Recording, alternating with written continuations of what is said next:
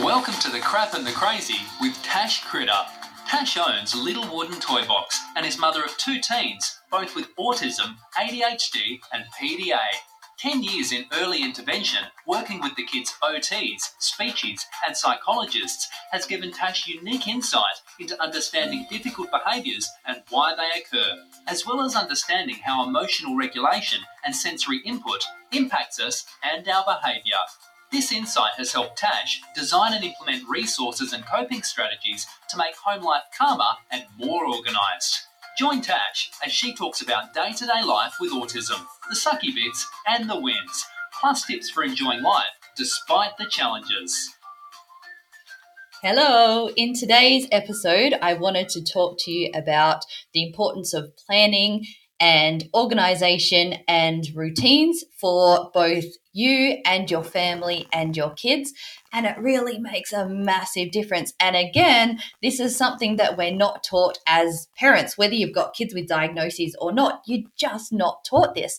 And I guess, um, you know, through background in business, I used to do a lot of training on this with our team. And just as adults, we're not taught how to plan and organize our time and set goals and actually stick to our goals. So I wanted to cover it from two sides as much as I can in 15 minutes, um, both from the autism side of that need for routines and you know, there's a comfort in knowing what's coming next. So, taking out the surprises, which is why we focus a lot on routines and visual schedules for kids. There's also a huge amount of skills involved in routines as far as fine motor skills, gross motor skills, executive functioning. There's a whole stack of them. I'm not going to go into all of that today because I didn't really want to focus on that side of it. Um, but there's so many different reasons for why visual schedules and routines work. And you know, for visual schedules, they take away the pressure of remembering what to do in what order. So we can, so our kids can see um, in order the sequence of events that need to happen. So, as far as we used to have them for getting dressed, for how to make your breakfast, for getting ready from waking up through to getting out the door. Now, I didn't know all of this um, probably till seven years ago. So, my kids were seven, eight, nine by the time we actually started using these picture strips and routines. So I guess we had so much to focus on in the early days. Um, I did know about routines, but we hadn't done it in picture strip form. Yes, I wish I had have done that earlier. My boy didn't respond to picture strips as well, but verbally, we would go over um, what was going to happen when we went somewhere new. Two weeks, it started i think it started off a month. So a month before i would start telling him what was going to happen in order. Yeah? Too bad if life changed in between. This is why we had so much screaming. So if you haven't listened to the first couple of episodes go back. Um, our my life with him was screaming for three hours 20 minute break screaming for three hours. So it really didn't take much to set him off. Um, so yeah and i still do it now and i think that's really helped my girl so by two i must have been repeating myself over and over and over as far as routines went but this was verbally rather than anything written or planned as such. And then that's just become a habit for us. So when my girl came along and got a little bit older, she was so used to um, the verbal repetition of what was happening that day. And I still do it now. So they're 13 and 15, and I will probably run through the morning verbally anywhere from five to 10 times. Yeah. And I guess that as well has become a security blanket, for lack of a better term, um, in that they know what's coming. And yes, they get annoyed at me now, but if I don't do it, I'm forever told, well, you didn't tell me. And then they're angry at me. Yeah. So, yeah. Anyway, um, but, you know, from that, so getting across how important it is for our kids because with ASD, they don't cope well with change. So you really need to focus on what's coming next. So it takes out that surprise. Um, so you don't do surprises. Surprise equals change and anxiety and excitement and, and meltdowns at the end of the day. It does get better. It does get better. Um, but going through those routines and keeping life as similar as possible from day to day as far as in the morning we do this in this order. Now, that doesn't mean all three of us do the same thing at the same time. There's only, well, there's two showers and three of us. That's not going to work. Yeah. So my boy has his schedule. So he's got his time that he gets up, and it's the same every single day, even to the point of similar conversations at the same time each day. Yes. So for us, which may be different for you, we have never worked by clock time. We work by order of events. Does that make sense? So it's not, um, seven o'clock we get up, seven twenty we have breakfast, seven thirty we get dressed, that sort of thing. Like time limits, constraints have never worked well for us. So you'll need to find what works for you too, and what works for your kids, your family, your classroom, your therapy room, whatever that looks like for you. Yeah. And in having these schedules, it means our mornings or afternoons or night times flow. There's no surprises. And it's just an element of we can rest in that routine. We know what's coming up and you have the calm. Yeah. So, as an example of not calm, my girl starting high school this year, which is when she ended up getting diagnosed with the ADHD as well. It's a whole nother kettle of fish, but it's why our strategies um, with what we we're working on with ASD just weren't working. A bit more to that, but again, I'll go over that another day. So in starting high school, there's a a stack more pressures. They're they're moving classrooms. There's different expectations. So instead of one teacher, there's now what six, seven or more teachers. So expectations from all these different angles. She's having to organize herself throughout the day, have the right books for the right subjects because it changes each day. Whereas at primary school, you've got your drawer and your books and everything's already at school. Um, charging the laptop, like there's a stack more responsibility in going to high school, and everything went to poo. Yeah, so it was it was a really hard five five weeks, term one in general, um, this year. And that for her was a change in routines. Now, you often see this with people with ADHD, whether they're kids or adults, they really struggle in changing jobs or big life changes. Yeah.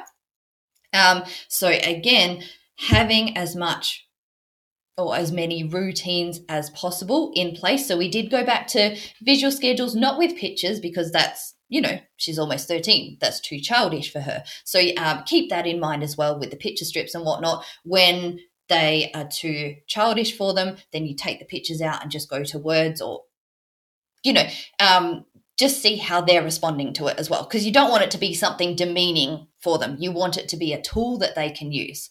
So we went to um, colors. So we got the whiteboard and then had, I just cut out the file divided. Uh, let's just go with cardboard. So I had the colored cardboard, wrote on there the different things she needed to remember each day as far as packing her bag, uniform, whatever else, because on sports day, you've got to wear a different uniform, all of that stuff.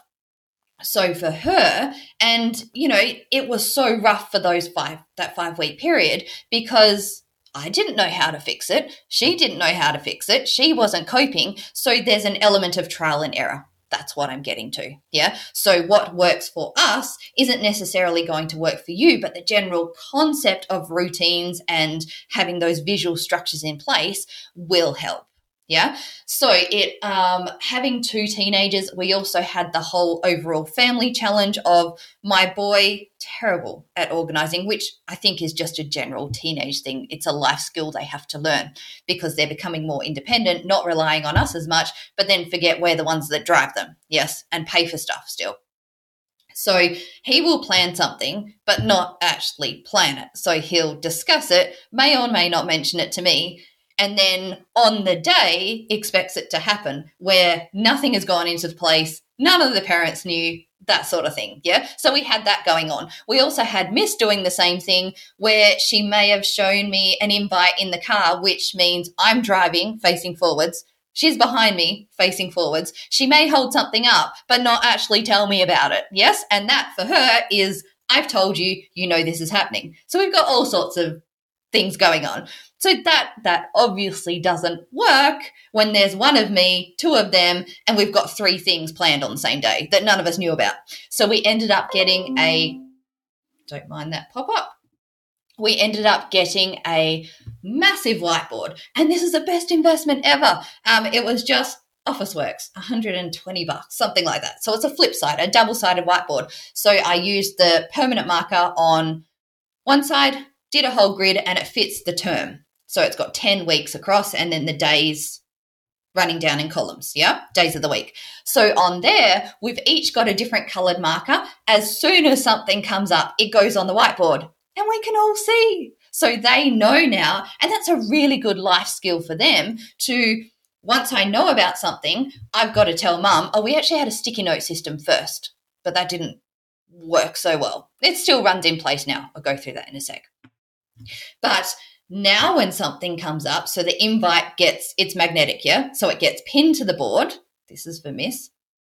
And then it gets written on the day with the time. And now we tend not to double book. And it's a visual thing for all of us and it's in the room. So this was another issue. We had it originally in the walkway where we'd pass it at least twice a day going in and out of the house. Yeah. But we'd actually pass it probably a lot more given the room off to the side there when we tidied up the house, moved something, I don't know, for whatever reason, it got moved to an area that we weren't in so much. We started double booking again. So then I've moved it right into the room so it sits behind the TV now. So it's right there. We look at it probably 20 times a day, yeah, to see what's coming up. All the therapy goes on there, anything new at school, anything going on the weekends, it's all on a board that we can all see, yeah? And if it wasn't written on the board, then it just it's not going to happen. So they've learned this as well. Again, trial and error.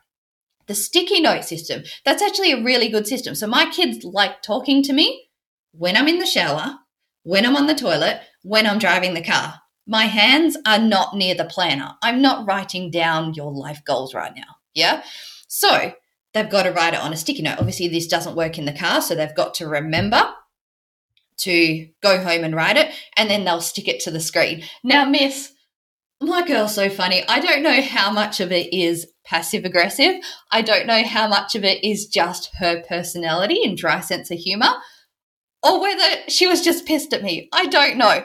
So, for her one particular event, I must have forgotten to do something about it. I can't even remember what it was. So, I told her to write a sticky note. So, she knows the sticky note system. I come home, so I hadn't looked at my desk area um, before dropping them off to school. So this must have been when I was in the shower in the morning. She's gone and done the sticky note thing. I've come back to my desk after dropping them off, and I've got three screens because I design. Yeah. So anyway, three big screens. She's done about seven sticky notes and stuck them all over my screens. I think the wall, probably the mouse as well. So everywhere I look and touch, there's her note. So I thought that was pretty funny. But she doesn't mean to be funny. If you actually laugh, she takes offense to it. Like she gets upset. So yeah, we, we pick our battles on that front too. But she's a funny kid. Anyway, went off on a tangent again there.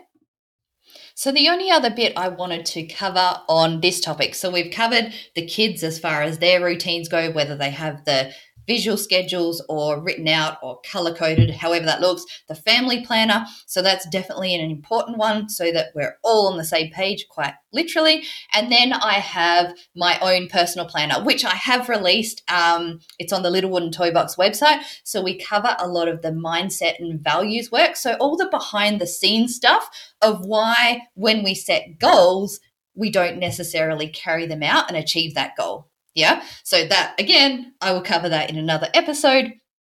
But having a place all in one where you can plan out your life and your kids, even down to meals, bills, expenses, all those things that sneak up on you. And I guess things that sneak up and you stress you out. Again, it's the no surprises, yeah? So if you can get into the habit of recording, so I plan for you do your overall goals at the beginning of the year. And yes, these change. So you're making sure you're always working towards your goals or adjusting them. But then we bring that down into the term planner. So that one I don't use in the one I've designed, I use that on the board for all of us to see.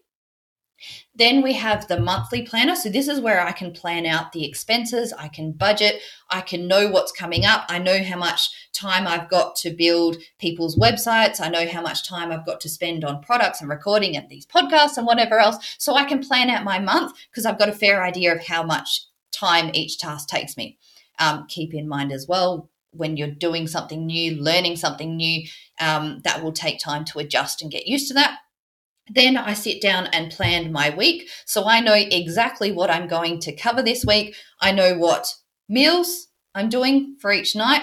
And look, they're one word kind of planning it out. I'm not going into unnecessary detail here, but I know when I look at it, which times I've logged into gym, meals, I coordinate meals based on what time I'm getting home from gym. So easier meals if I'm coming home later, that sort of thing. Um, what else is in there? Kids' appointments, my appointments, any jobs that need doing. It's all on one page. It's all organized. So at a at a glance, I've got one page of how my week looks. I then break that down into more detail for my day. And this is just one way that helps me cope, stay on top of things. I know what's coming up. I know what to expect. I know my crazy days where I'm going to need to, you know, spend a bit more time on me so that I can be there for the kids when they get home and not be there just physically, but be there emotionally to help them through with whatever issues they've got. Some days they'll come home, go on their iPads, barely talk to me. Yay, teenagers. Um, and then other days they will have had fight with their friends or whatever else. And, you know, that's a long process in our house, but it's worth doing the process in building those life skills that they're going to use for the rest of their lives. Yeah. Again, that can be a whole nother topic another day. I'm going to stop talking now. I hope some of that was useful to you. If you do need help with planning and organization, have a look at the website. The routines pack will cover kids, particularly ADHD and autism. And then the 2023 planner will cover you as a parent. Um, I'm using the 2023 planner. I just went down to November and I'll just resave it when I get to next year and I'll use it properly. But yeah, anyway, it's not dated, so you can use it this year and get started. And yes, all right, I will talk to you soon. Bye.